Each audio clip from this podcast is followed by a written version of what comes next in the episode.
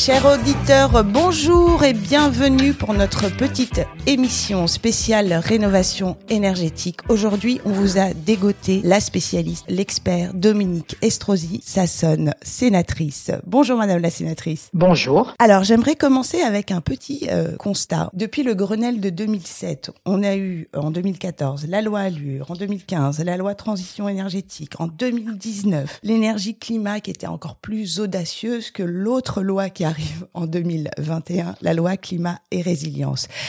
Aujourd'hui, est-ce que enfin le message est passé que le logement n'est pas une rente, si je reprends vos propos, mais un bien de première nécessité? Est-ce que euh, on a débloqué la situation? Est-ce qu'on a avancé? Où on en est euh, actuellement sur cette question du logement? Non, malheureusement, on n'a pas encore débloqué la, la, situation. On voit bien que notre pays connaît une crise du logement très importante qui ne cesse de, de s'amplifier euh, depuis ces dernières années. Alors il semble, je dis cela avec beaucoup de prudence, qu'il y ait une certaine prise de conscience de la part du, du gouvernement, mmh qui est vraiment toute, euh, toute proche, tout simplement parce qu'il y a eu euh, pas mal de, de, de signaux d'alerte qui ont été tirés tant par l'ensemble des professionnels de l'immobilier, mais aussi par la Fédération française du bâtiment, qui tous mettent en avant le fait que euh, la crise du logement est bien présente dans notre pays, qu'elle touche tous les segments du logement, depuis le logement social jusqu'à l'accession à la propriété et le logement libre, et que si on ne fait rien, si on ne prend pas un certain nombre de mesures importantes, eh bien malheureusement, sans être trop alarmiste, on risque de retrouver une crise du logement telle que notre pays l'a connue au moment de l'hiver 1954 euh, lorsque l'abbé Pierre a lancé son fameux appel. D'accord. Et vous, vous soulignez cette absurdité de construire moins pour loger plus. Vous, vous parlez de, on n'oppose pas la rénovation énergétique au programme neuf, notamment dans le logement euh, euh, social. Je crois que c'est ce que vous dites dans votre dernière tribune. En, en tout cas, c'est vrai que oh, il y a un petit bruit qui monte, qui est de plus en plus inquiétant, qui laisserait penser que nous n'aurions pas besoin de construire des logements neufs mmh. en nombre important et qu'il suffirait de rénover l'ensemble du parc existant, ce pourquoi je suis absolument d'accord, mais qu'avec le parc existant rénové, rénové et les logements vacants, cela suffirait à pouvoir apporter des solutions à nos concitoyens en matière de logement. Or, je pense qu'il n'en est rien.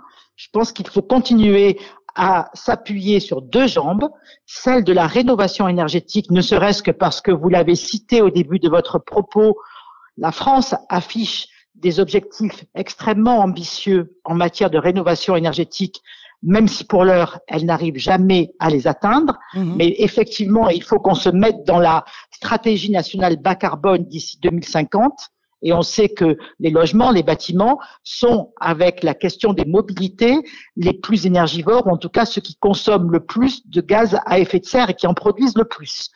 Mais parallèlement à ça, on a besoin de retrouver des chiffres de construction de logements neufs, que ce soit dans le logement social, mais aussi dans le logement libre, important, en particulier bien sûr dans les départements ou dans les régions qui sont les plus tendues, mais aussi à l'échelle de toute la France, parce qu'aujourd'hui, la politique du logement, elle doit être conçue comme une politique d'aménagement du territoire et une politique qui doit être beaucoup plus territorialisée au plus près des réalités et au plus près des attentes et des besoins de nos concitoyens qui sont pas tous les mêmes en fonction de, voilà, vous êtes une personne âgée, vous avez fait le choix de continuer à vivre le plus longtemps possible dans votre logement, vous êtes un jeune qui décohabite, vous êtes une famille de conditions modestes, vous avez besoin de trouver un produit qui correspond à vos ressources. Tout à fait. Et donc moi, ce que je voulais, euh, donc en fait, vous soulignez que l'ambition est là, mais les moyens ne sont pas là. Mais vous allez encore plus loin. Vous n'êtes pas que dans l'incantation, on va dire, et pas que dans les déclarations. Vous avez une proposition très précise sur le euh, l'abaissement du taux de TVA euh, de 5,5, il me semble, euh, parce que on peut vous reprocher d'avoir des incantations, mais pas euh, d'avoir de propositions derrière. Est-ce que vous pouvez nous parler de, de, financement justement? Comment on finance ces, ces nouvelles constructions, d'après vous?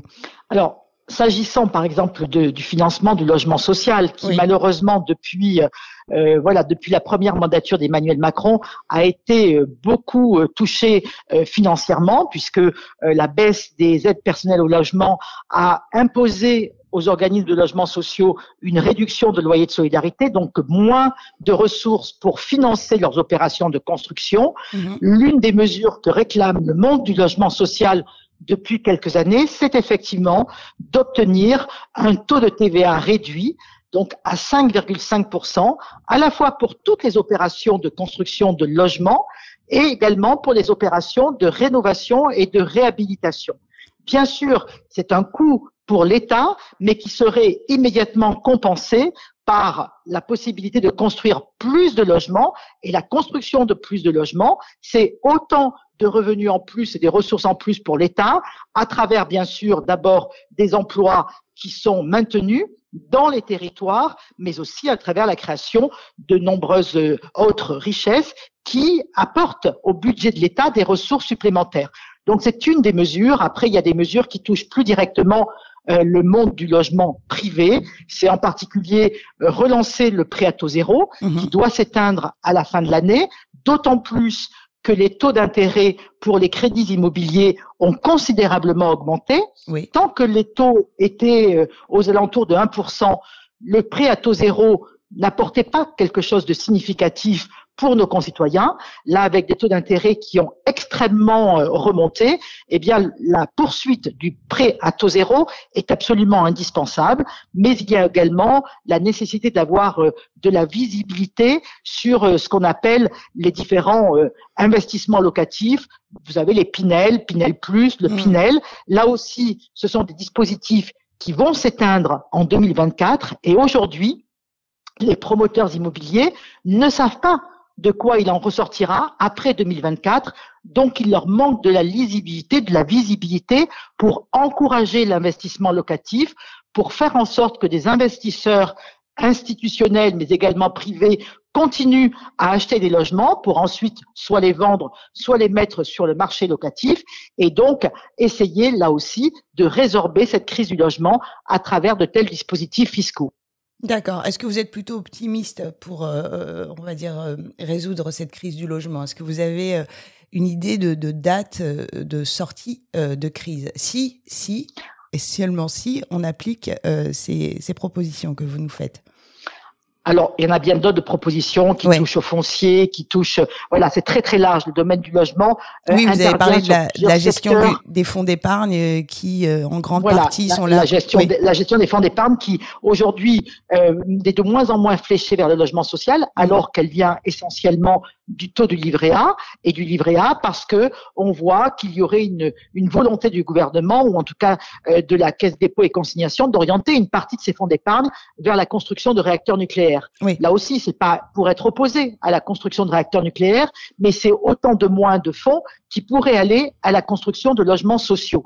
Moi, je suis pour l'instant assez réservé. Je suis encore attentiste parce que je ne suis pas sûr que le gouvernement ait véritablement pris conscience de l'ampleur de la crise. Alors, on va attendre puisqu'on nous annonce pour le 9 mai des propositions qui sortiront du Conseil national de la refondation sur le logement, mhm. mais véritablement, euh, je pense que le gouvernement continue à traiter la question du logement par le petit bout de la lorgnette, si j'ose dire, et pas à la hauteur d'une priorité nationale comme cela devrait être, parce que à travers le logement, il en découle la question euh, de la crise énergétique, la question du pouvoir d'achat de nos concitoyens, la question tout simplement de redonner de la dignité à nos concitoyens, parce que cette dignité, elle passe bien sûr par un emploi, mais elle passe surtout et avant tout par un logement. Ben vous l'avez dit, le logement doit être une première nécessité, déjà, dans votre tribune, il me semble.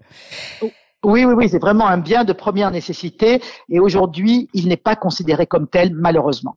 D'accord. Une autre question. Vous avez parlé euh, des euh, aides à la rénovation énergétique. Il fallait euh, les simplifier ou alors les renforcer. Vous contestez le bilan de 600 000 logements euh, rénové euh, lors du premier mandat de, du président Emmanuel Macron. Vous parlez de monogeste et pas de rénovation euh, globale. À votre avis, qu'est-ce qu'il faudrait faire justement par rapport à ma prime rénov? Et on a vu on a vu énormément de plaintes de euh, consommateurs, de particuliers, de propriétaires, bref, de Français qui se plaignaient de cette fameuse ma prime rénove. Et de l'autre côté, au niveau du gouvernement, ma prime rénove a été euh, très très très euh, mise en avant lors de la dernière campagne électorale.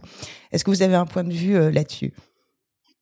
Alors, c'est tout l'objet de la commission d'enquête au Sénat qui a été mise en place sur l'efficacité des politiques publiques en matière de rénovation énergétique que mmh. je préside avec un rapporteur qui est un collègue euh, socialiste, euh, écologiste, pardon, Guillaume Gontard. Donc pour l'heure, nous sommes en train de mener un certain nombre d'auditions et de déplacements sur le terrain. Le constat de départ, il est clair, c'est-à-dire que la France affiche depuis plusieurs années des objectifs ambitieux qu'elle n'arrive jamais à tenir, en particulier en matière de rénovation globale et performante, qui sont les seules rénovations qui vont pouvoir nous permettre d'atteindre la stratégie nationale bas carbone en 2050. Alors, ça ne veut pas dire qu'il ne faut pas faire des rénovations monogestes ou geste par geste, mhm. parce qu'elles embarquent nos concitoyens dans la nécessité de se dire qu'il faut rénover leur logement, ne serait-ce que parce que pour certains d'entre eux, ce sont des passoires thermiques ou pour qu'ils puissent tout simplement demain avoir un meilleur confort de vie, d'habitat euh, et de qualité d'habitat dans leur propre logement. Mais on voit bien que loi après loi, que moyens mis en œuvre par le gouvernement. Alors il y a des moyens financiers significatifs qui ont été déployés, mais là aussi ces moyens ne sont pas, euh, en tout cas ils sont, ils, changent sans arrêt. On a mmh. eu des taux de TVA réduits, on a eu des crédits d'impôt, maintenant on a ma prime rénove et tous les acteurs que l'on a pu auditionner nous disent on a besoin de simplification, on a besoin de lisibilité et de visibilité et on a besoin de pérennité. C'est-à-dire que on ne peut plus continuer à avoir une politique de rénovation énergétique ambitieuse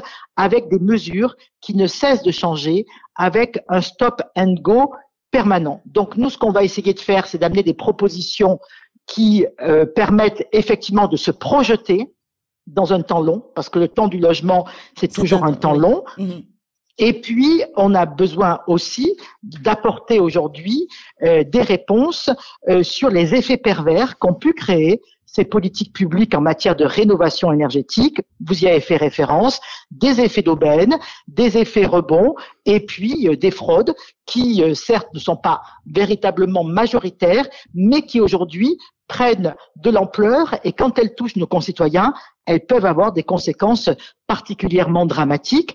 Cela nécessite aussi de structurer la filière, la filière du bâtiment, la filière des professionnels de la rénovation énergétique, afin qu'elle soit beaucoup plus euh, professionnelle et donc que euh, nos concitoyens puissent euh, moins avoir affaire à des personnes qui profiteraient de la situation pour mettre en œuvre des travaux qui, au bout du compte, en termes de résultats, ne donnent pas les affichages de performance énergétique tels que euh, nos concitoyens ont pu les attendre. Et puis, il faut aussi encourager euh, la mise en œuvre et l'utilisation de matériaux biosourcés, géosourcés, afin de sortir euh, de matériaux d'isolation qui sont issus de la pétrochimie. Mmh. C'est aussi un enjeu. Et pour l'heure, on a besoin d'encourager ces filières à se développer. Vous avez dit quelque chose de très important. Le logement, c'est sur un temps long. Vous avez parlé de pérennité de lisibilité, de visibilité. Mais comment on fait euh, quand chaque gouvernement, depuis le premier Grenelle, donc depuis 2007, et ce sera ma dernière question, comment on fait quand chaque gouvernement sort sa petite loi euh, autour de la transition écologique ou de la rénovation énergétique? J'en ai cité quelques-unes tout à l'heure, mais entre, entre 2007 et 2021, euh, je crois qu'on a eu cinq ou six lois. Comment on fait pour justement garder cette pérennité, cette cohérence justement, et ce temps long pour le logement. Si demain, je euh, je sais pas, prochaine élection présidentielle, on bascule, je euh, je sais pas, euh, chez les républicains, avec vous comme ministre du logement, je ne sais pas, peut-être. comment on fait pour garder cette pérennité? Si Comment on fait concrètement? Peut-être que c'est une question utopique, je ne sais pas, mais je la pose. Non, elle, n'est pas utopique. Après, on est, on est confronté d'une part à la volonté des gouvernements qui se succèdent les uns aux autres et euh, aux ministres de marquer soit de leur nom, mm. soit de leur empreinte, effectivement des lois ou des mesures. Euh, donc ça, c'est un premier travers. Et puis, euh, on est confronté aussi à l'annualité du budget de l'État.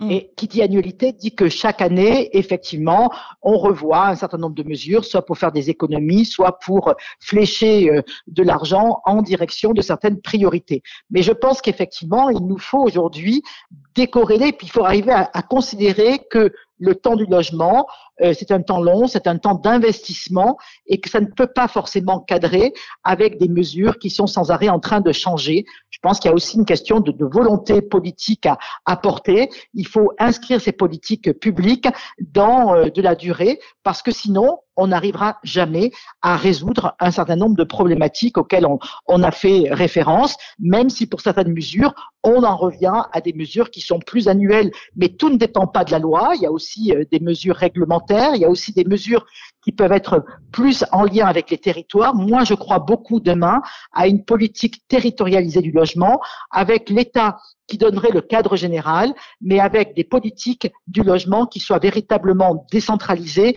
qui donnent la main aux territoires, qui donnent la main aux collectivités locales, parce que d'une collectivité locale à une autre, d'un département à un autre, d'une région à une autre, les problématiques ne sont pas les mêmes, les difficultés et les obstacles ne sont pas non plus les mêmes, et que c'est par là aussi qu'on peut arriver à avoir plus de souplesse, plus d'agilité pour mettre en œuvre une politique du logement qui soit différenciée et qui soit territorialisée. Eh bien voilà une belle intervention pour clôturer cette interview.